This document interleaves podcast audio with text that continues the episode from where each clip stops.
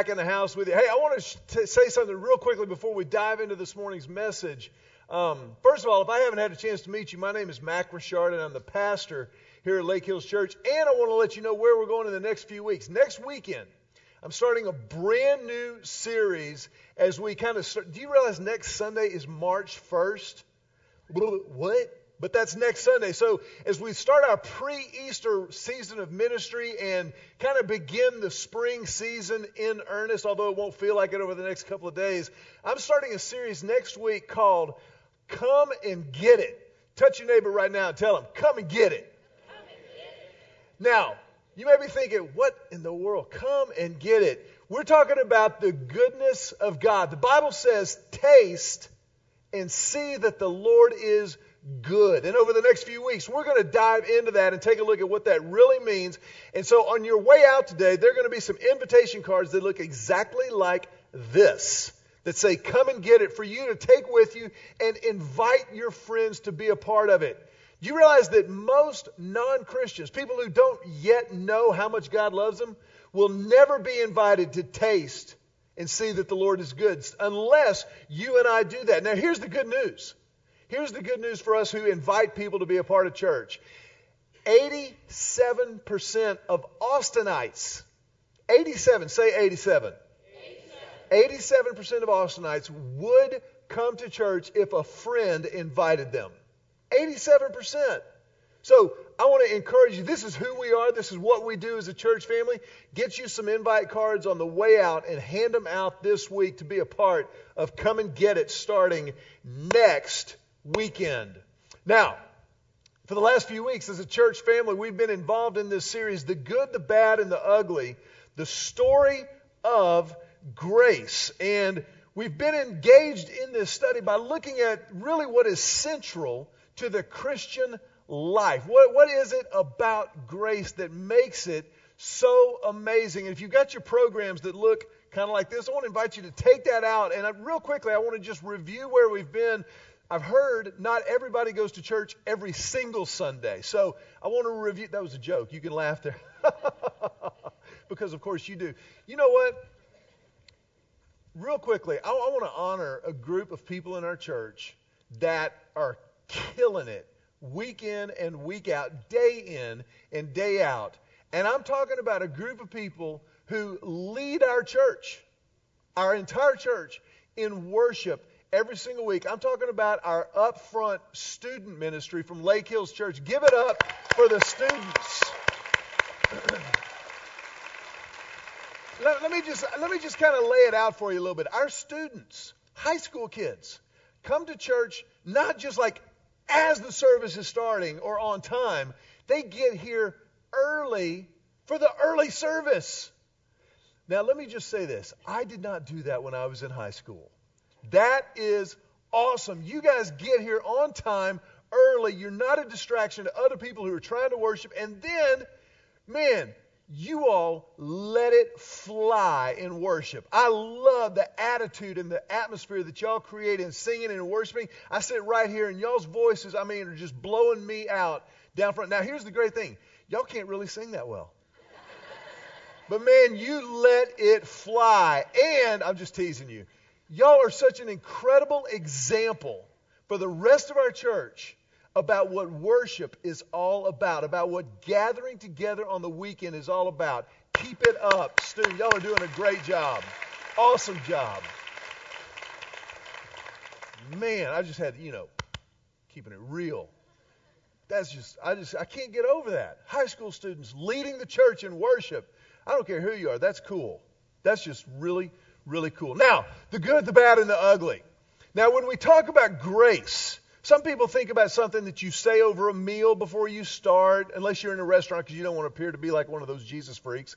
Or you think about Amazing Grace, the song that most of us at least know or have heard or have heard bagpipes play at a funeral somewhere. But when we talk about grace, it's imperative that we understand what it is. And we've said all along that our, our working definition of grace is just the undeserved favor of God the undeserved favor of God. And we talked about the fact that this is the good, the bad, and the ugly. The good is, of course, that grace comes from God. Romans 5 8.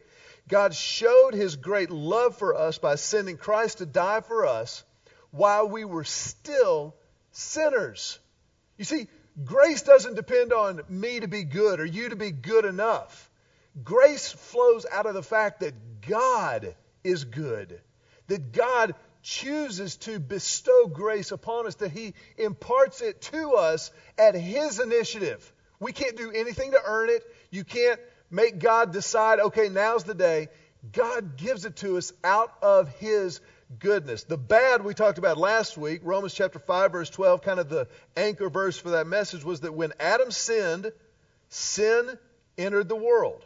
Adam's sin brought death, so death spread to everyone, for everyone sinned.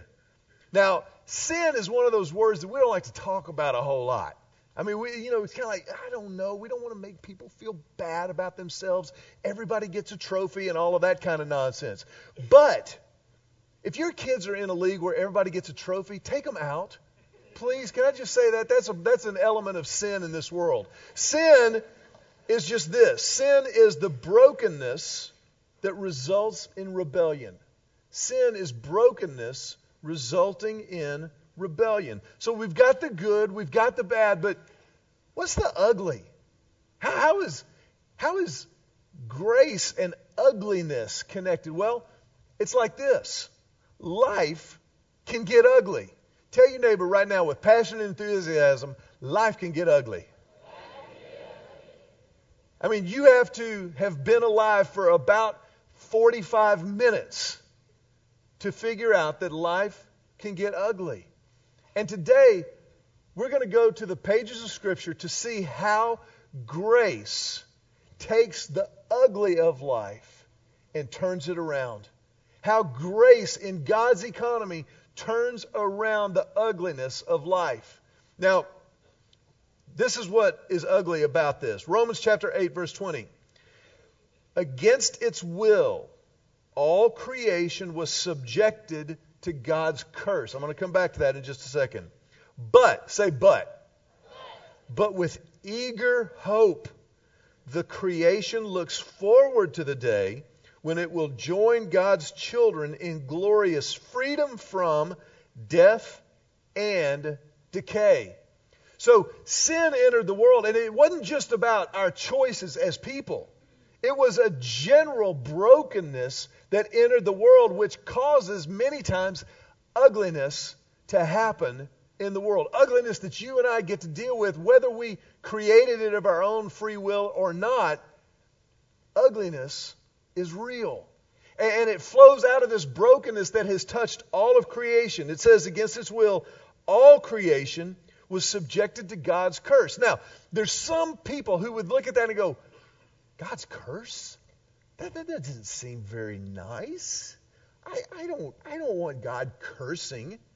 But here's what you've got to understand about the personality and the character of God God is good, as we've already established, and God is holy. That means that by his very character and nature, he is just. God is a God of justice. If he wasn't just, he wouldn't be good.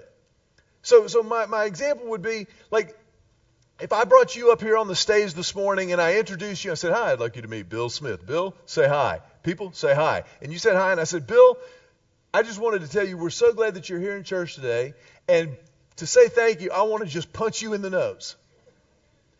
You'd be like, First of all, that's not a very pastoral thing to do. I can't imagine why he did that. But there would be something inside of you that would need consequences for that action. Bill Smith hadn't done anything to me, and I just hauled off and hit him in the nose. So there would be something inside of you that would say, that's not right.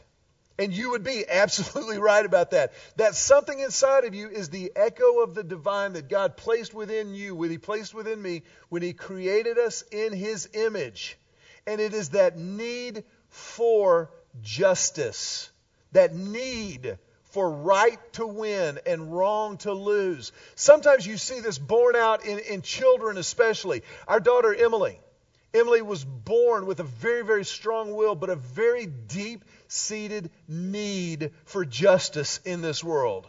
I mean, she was one of those kids who was like, they cut in line. And, and you might as well have told her that they had cut off her arm. And she was like, it's not fair. They cut in line. I was standing in line and they cut in line. Somebody should do something. Kill them. And through a lot of prayer and counseling and parenting, we've kind of worked her out of that need to see people smitten from the earth because they cut in line. But that's in us. God cannot let evil go unpunished. He would not be good. He would not be just. And because he is good and he is just, there is a curse. And the curse is the consequence of sin. But even in that curse, God is love. God is still good and He is still holy. Because the curse is simply the fulfillment of the desire to rebel against God. So when you stiff arm God, when I kind of give God the Heisman and keep him at arm's length, eventually God will say, Fine, You've got it. Take care. And He will give us over, the Bible says, to the desires of our hearts. So you can't resist God indefinitely with no consequences. You can't keep God at arm's length and not experience separation from God, distance from God. That's what Romans chapter number 8 is talking about here when it talks about all creation was subjected to God's curse. But with eager hope. The creation looks forward to the day when it will join God's children in glorious freedom, freedom from death and decay. So there will come a day when, in God's economy, because of His grace, we will experience the ultimate freedom from death and decay, from, from brokenness, from the fallen creation from ugliness.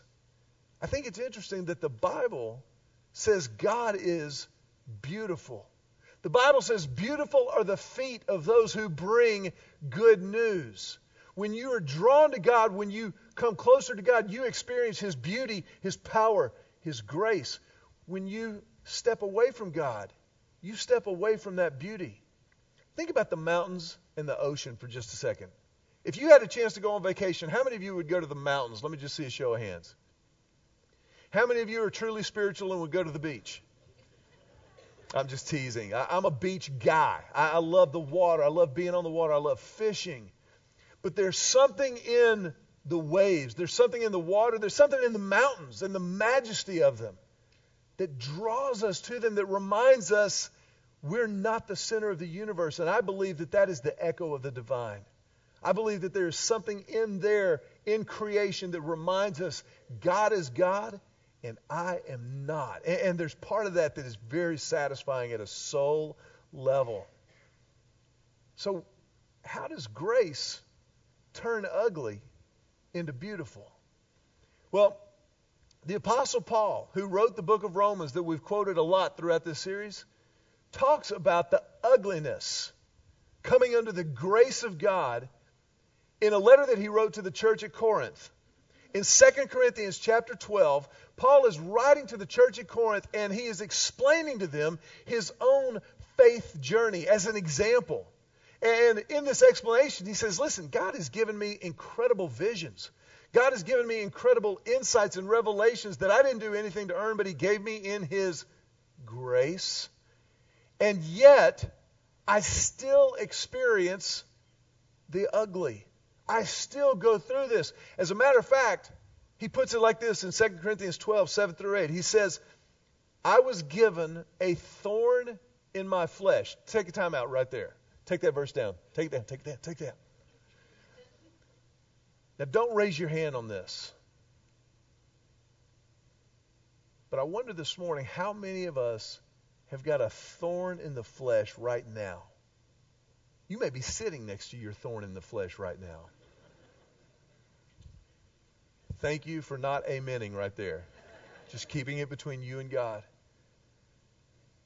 It's interesting that when Paul talks about his thorn in the flesh, he is, I believe, deliberately vague about the thorn in the flesh. We don't know what that thorn looked like or what it really was. We don't know if it was maybe a relationship that had gone sideways. We don't know if it was perhaps a ministry setback. We don't know if it was actually a physical infirmity. We don't know.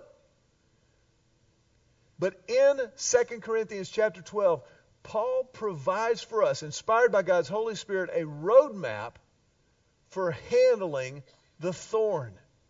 Now, it's interesting that Paul is very, very clear here.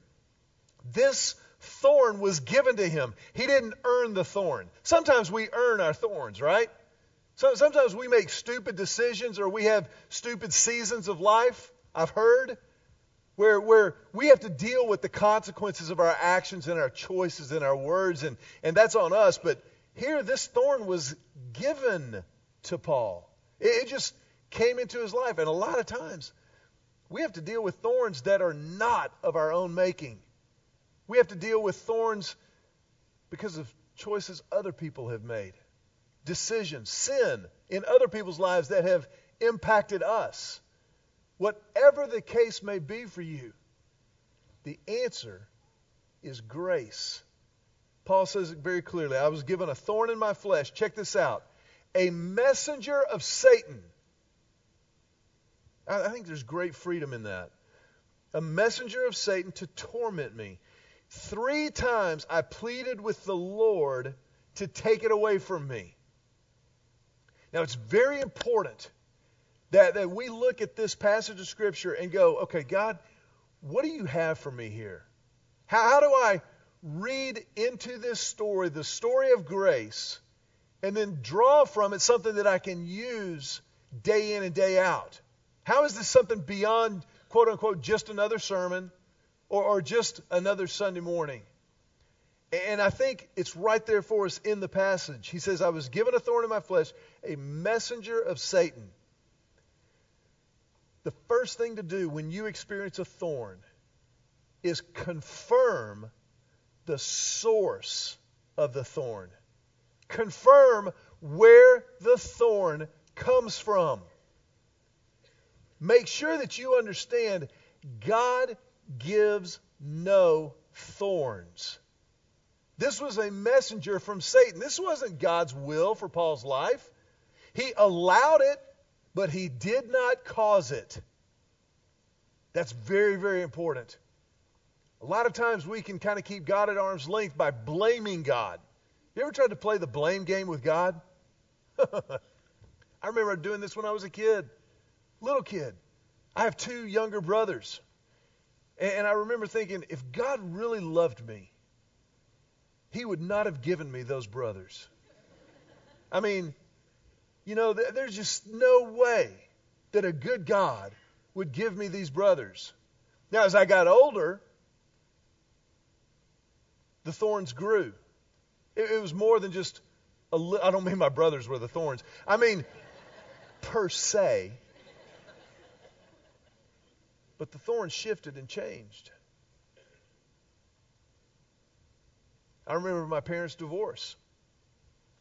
That wasn't God's will.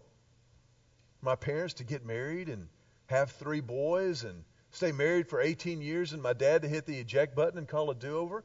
That wasn't God's will, but it was a thorn. I know people today who are dealing with thorns that they did nothing to create. And so it's imperative that, like Paul, we conform, confirm the thorn's source. We make sure that we know where did that thorn come from. It was a messenger of Satan.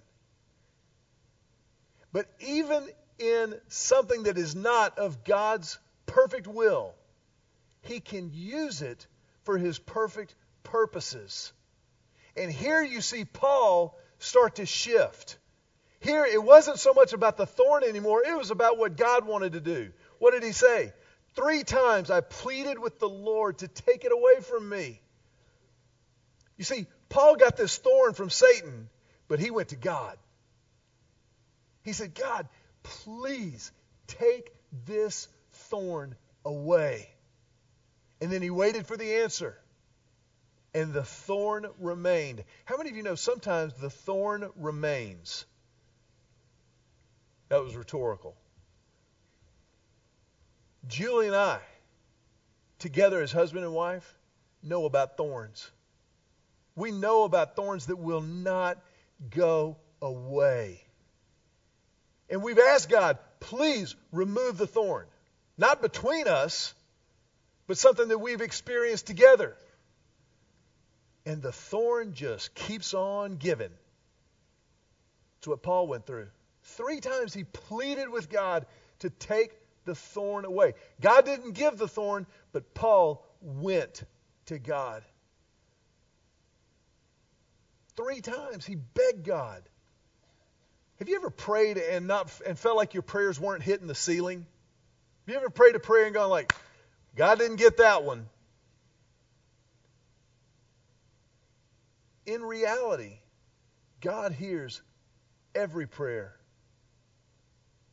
prayed sincerely from a clean heart, sin confessed and flushed out. And Paul continues with this. 2 Corinthians 12:9 But God said to me, My grace is sufficient for you. My grace is sufficient for you. For my power is made perfect in weakness. Now, can we just be honest together? We don't like that answer. How many times have you ever said, God, I get it. Whatever the message is, I get it. And Paul, God is saying to the Apostle Paul, no, no, no. The thorn will remain. But in your weakness, my power will be made perfect. Paul goes on, he says, Therefore, I will boast all the more gladly about my weaknesses so that Christ's power may rest on me. I'll boast about my weaknesses. I'll tell you about my thorn. But the key is what God said to Paul My grace is sufficient for you. First of all, confirm the source of the thorn. But second of all, tie into the enoughness of grace. The enoughness of grace. That's not a word. I just made that word up. That's what sufficiency means. Sufficiency means it's enough. There is an enoughness in God's grace. So when you experience a thorn, you have the opportunity to experience the enoughness of God's grace. It's not about you anymore. I remember one Sunday years ago when Julie and I were in the middle of a thorny season. Again, not as husband and wife. We were okay, but we were dealing with some junk. And as a husband and wife, we were tired. You ever get tired? Maybe it's just me. But we, we were tired. And I remember I had finished preaching the first service here at Lake Hills Church and had gone to my office between services. And, and I just I just got to the bottom of Mac. I, I was out of gas. And I told God, I'm not going back out for the second service. I'm just I'm just telling you that happened a long time. It didn't happen last week, but it was years ago. And I remember just being there and just being exhausted from dealing with this thorn. And this verse came My grace is sufficient. You see, the grace of God was sufficient to cover over our sins. Remember Romans 5 8? God showed his love for us, and that while we were still sinners, he sent Christ to die for us. If his grace is sufficient to forgive me of my sin and you for your, from your sin, whatever thorn you're dealing with, there is an enoughness in His grace. There is a toughness to the grace of God. That in our weakness, in our thorny season, we have the opportunity to tie into, to discover that it's not all about us, but it's about the grace of God. It is sufficient. Then Paul goes on in verse 10 That is why, for Christ's sake, I delight. Tell your neighbor right now, I delight. I delight in weaknesses, in insults, in hardships, in persecutions, in difficulties. For when I am weak, then I am strong. I delight in difficulties, in hardships, in persecutions, and in weaknesses. I delight in them because, not because they're fun. This is not some kind of ancient denial going on. I delight in them because in them, God is glorified. You see, you use the thorn for God's glory. You use the thorn for the glory of God. When you experience the thorny season, you stay on the high road. You allow His grace to be enough, to be sufficient. And then you reflect that glory back to Him. You use that for His purposes. Romans chapter 11, verse 36. For everything, say everything. everything.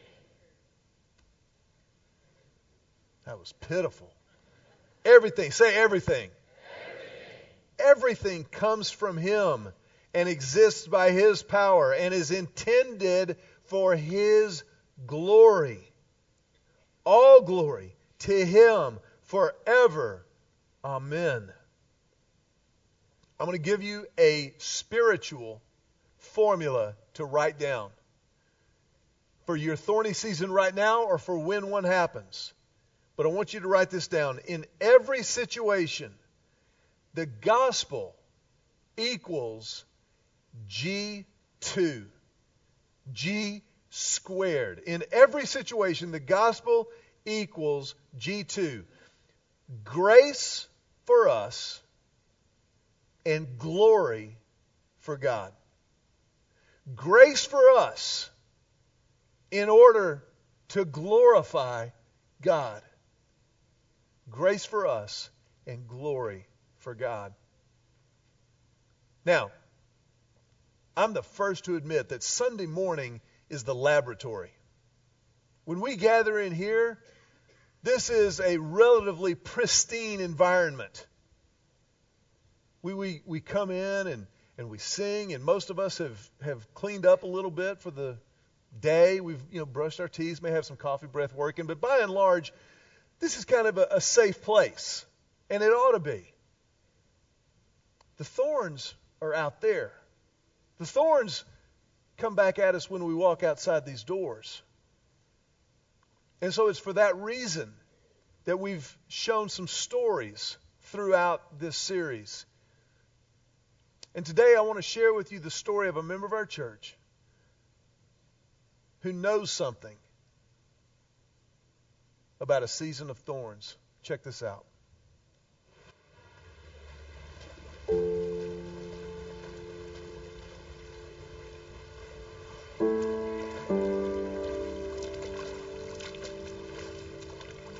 Name is Hank Stringer.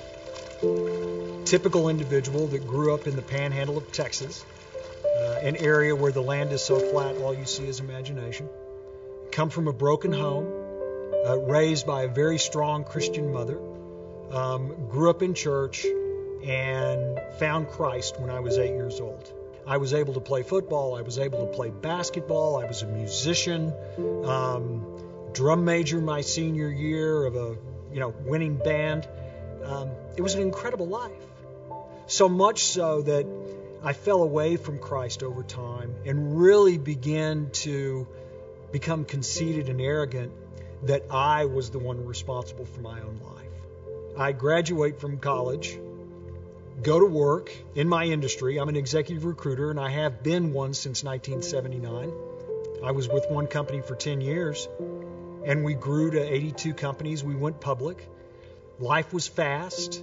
if you were in Austin, Texas and had working software, the next thing you had money from one of the top venture capitalists in California.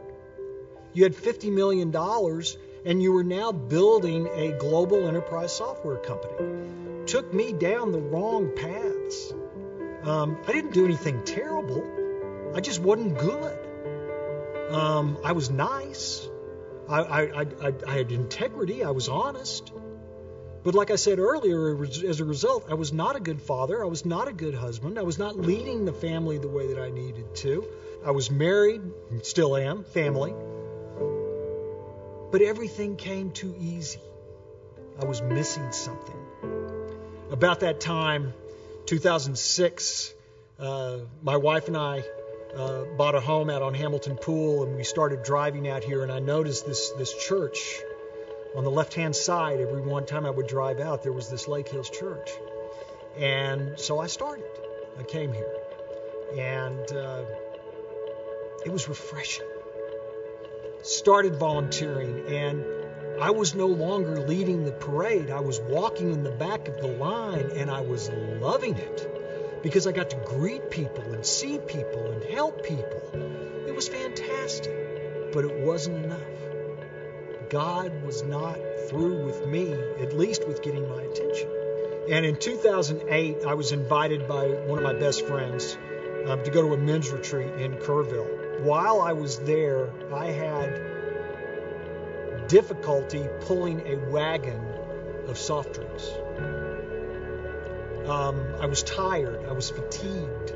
Um, I, I had to go take naps. And it just so happened, in God's wonderful way of working in this world, um, one of the speakers asked me, he said, Hank, would you come down to this chapel and pray for me before I speak? And I said, absolutely. And I start I start looking at his, his notes, and the first thing is the verse. I call it the verse because for me it's the verse.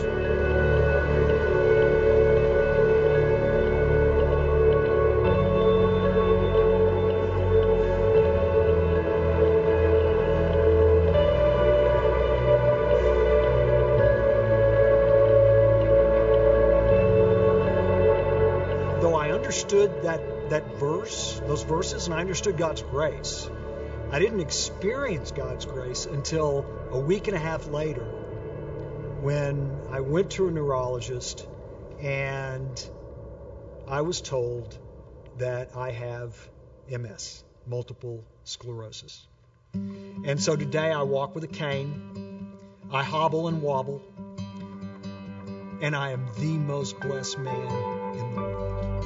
I boast about my weakness. God so graciously and gently prepared me for this moment. It was unbelievable. I get the opportunity to talk to people and give them my testimony, to talk to people and share Christ, to talk to people, everyday people. I would have never gotten to where I am today if I had not made the choice to seek God. I had a relationship with God at AJ, but I was seeking God when this happened. And, and I was listening. I like to tell people today when they ask, I say, I'm, I'm, I'm running life's race at God's pace.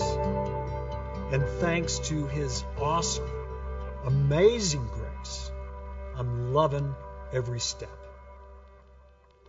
I want to ask you to bow your heads for just a moment.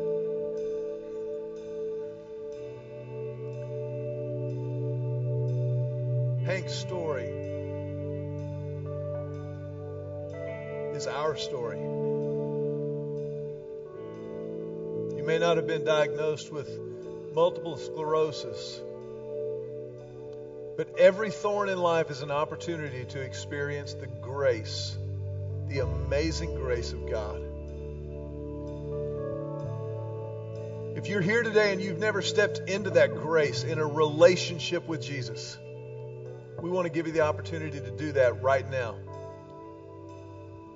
Just to pray right where you're sitting, a prayer of commitment, a prayer of beginning. to enter the grace of Jesus. Just right where you're sitting, just talk to Him and say, silently, just say, Jesus, I need you. You know my thorns. You know my sin. And I know that I need you.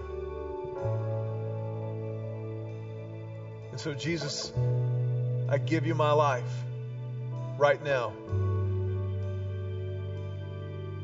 You are my God from this moment forward. I give you every part of my life. I confess my sin. I claim your forgiveness. And I choose to believe that you died on the cross for me and that you rose again for me.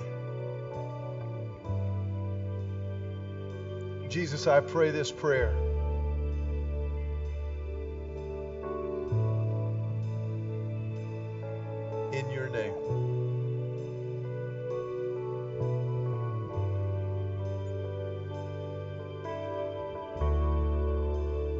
Others of you are here today and you're dealing with a thorn right now. I want to have a prayer with you for your thorn, for the enoughness of God's grace to be real in your life. If that's you, you just pray with me. Just together, let's go to God. Just say silently right where you are Jesus, your grace is enough. I don't know how, but I'm trusting you that your grace is enough, and I will follow you and I will be faithful during this thorny season.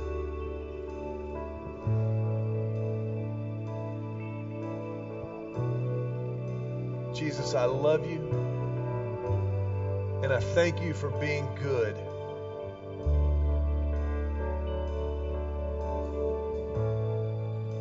Pray this prayer in your name.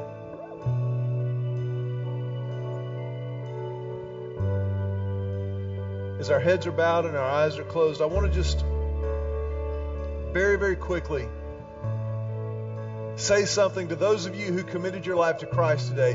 This is the most important moment of your life.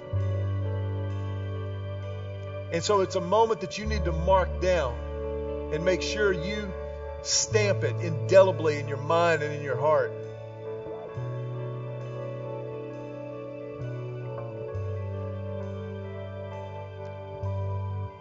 And so, right now, I want to ask everybody in this room if you would take out your program that you got when you came in.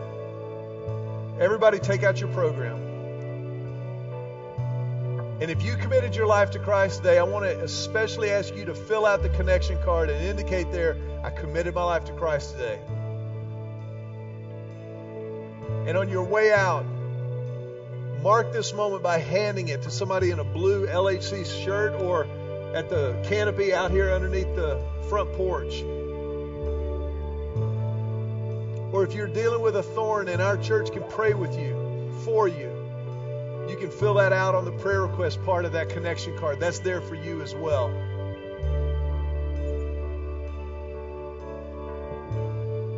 But this is the story of grace. The church is God's vehicle for grace that we get to be a part of. And so today we end a little differently. But I think it entirely appropriate that we end today by honoring God and celebrating Him and His grace and who He is and what He does all the time.